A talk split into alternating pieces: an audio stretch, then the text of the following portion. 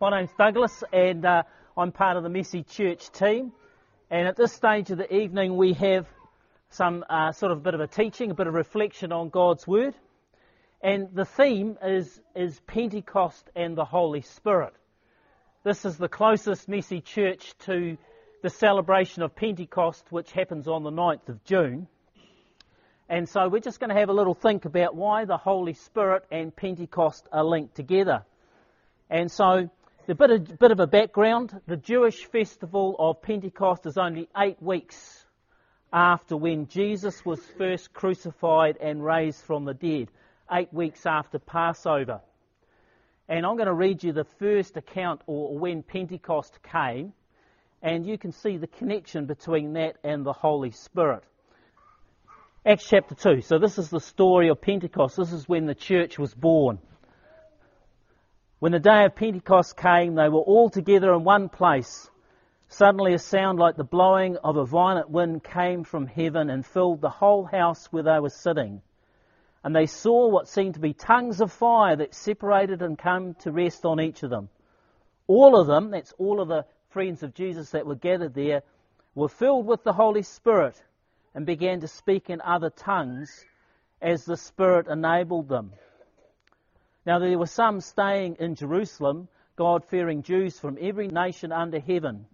When they heard this sound, a crowd came together in bewilderment because each one heard them speaking in their own language. What happens then is because a crowd gathered, Peter got up and shared a message about Jesus 3,000 came to the Lord and the church was born. Now, I have a little video clip, if I can find my remote. So, what did it look like when the Holy Spirit showed up? Well, it was 10 days after Jesus left them, 50 days after Passover, on a day called Pentecost. Uh, Pastor Paul, what's Pentecost? Like Pentateuch means five books, Pentecost means 50th. Pentecost was a Jewish holiday 50 days after Passover. Right. So all of Jesus' followers were together, kind of hiding away to try to keep out of trouble. And suddenly it sounded like a huge wind filled the house. And then something that looked like little tongues of fire came down on each one of them.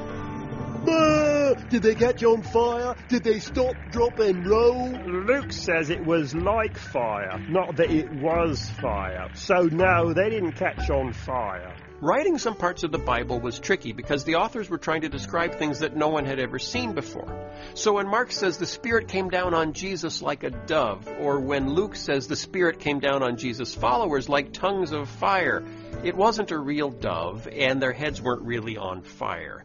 That's just the best way the authors could come up with to describe what people saw. So, what powers did they get? Did anyone start shooting web? No, no web shooting. The first thing that happened was they all started speaking in different languages. Well, that's pretty cool. And it was very helpful. Because of the holiday, there were Jews in Jerusalem from all over the Roman Empire who spoke many different languages. Fifteen are mentioned in Acts. And suddenly, all these visitors heard Jesus' followers speaking to them in their own language. Whoa, that must have gotten their attention. It sure did. And once they had their attention, the Holy Spirit gave Peter the power to get up and speak an amazing message about who Jesus was. Peter proclaimed the good news, and about 3,000 people who heard Peter speak became followers of Jesus that day. Man, that was pretty cool, wasn't it? That's the website's what'sinthebible.com. That gives us a brief overview of what happened on Pentecost. And of course, it's all about the Holy Spirit coming and the church being born. And so we ask ourselves, well, who is the Holy Spirit? We hear a lot about Jesus and God the Father, but who is the Holy Spirit? And sometimes it can be a bit hard to find him in the Bible because the Bible, from the very opening page right till the end, has God as the hero, from page one to the last page. Jesus comes in about two thirds of the way through, and then it's all about Jesus. And then the Holy Spirit seems to make a greater appearance. But he's always in the Bible. and he pokes up his head in all sorts of interesting places, including the very first part of the Bible. In the beginning, God created the heavens and the earth. Now the earth was formless and empty. Darkness was, over the surface of the deep, and the Spirit of God was hovering over the waters. And so, from the very beginning, the Holy Spirit was there. And the Holy Spirit pops up all over the place, but he tends to be behind the scenes. In fact, the Holy Spirit loves to be behind the scenes. Now, what do we think about when we think about the Holy Spirit? Well, it's a lot easier with God and Jesus. When we think of God, often we think of a king or a father. Those are two good images for thinking about God. And the nice thing about those two images is that a king can be a father and a father can be a king. I think about God as either being a king and respectful or as a very loving father, as if a dad taking a young child's hand as they cross the road.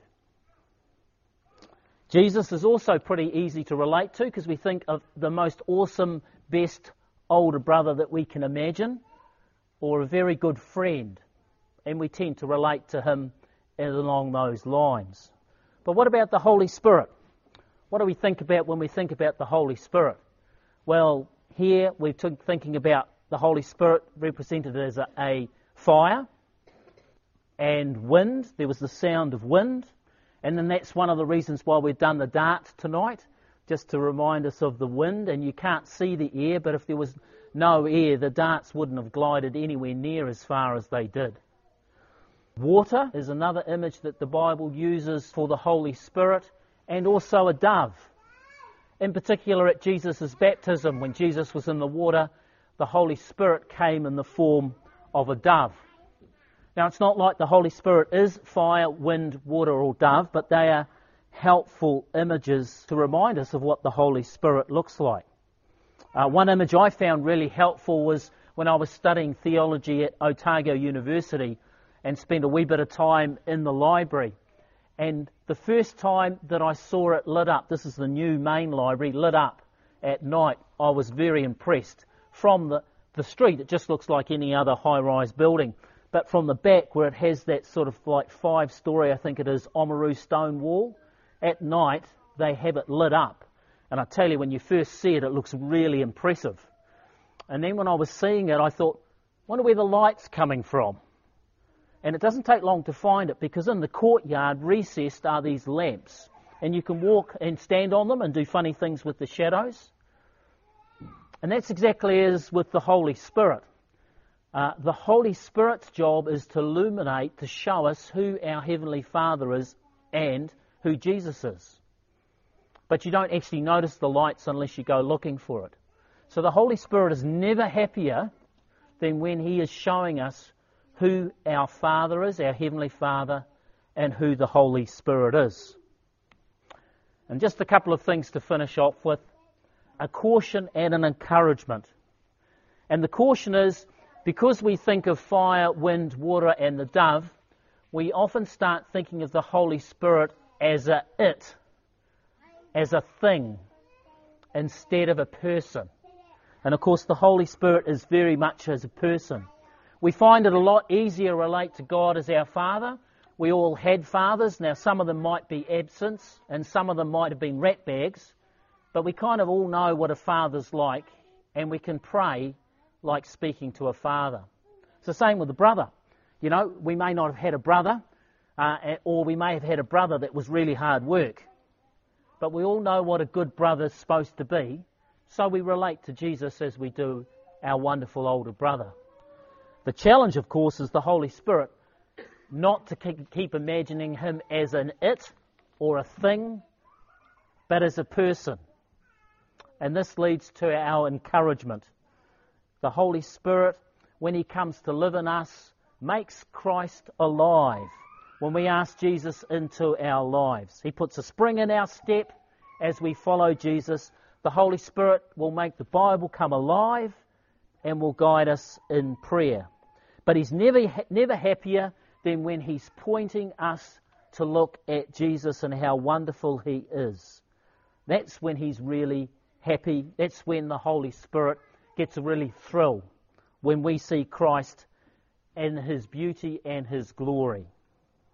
And so, to finish this little section before we go on to our next activity, I have a, a song that we're going to sing, and it's a, it's a song that praises Jesus, but we're going to ask the Holy Spirit to do what he does best, to help us to see Jesus as we worship him.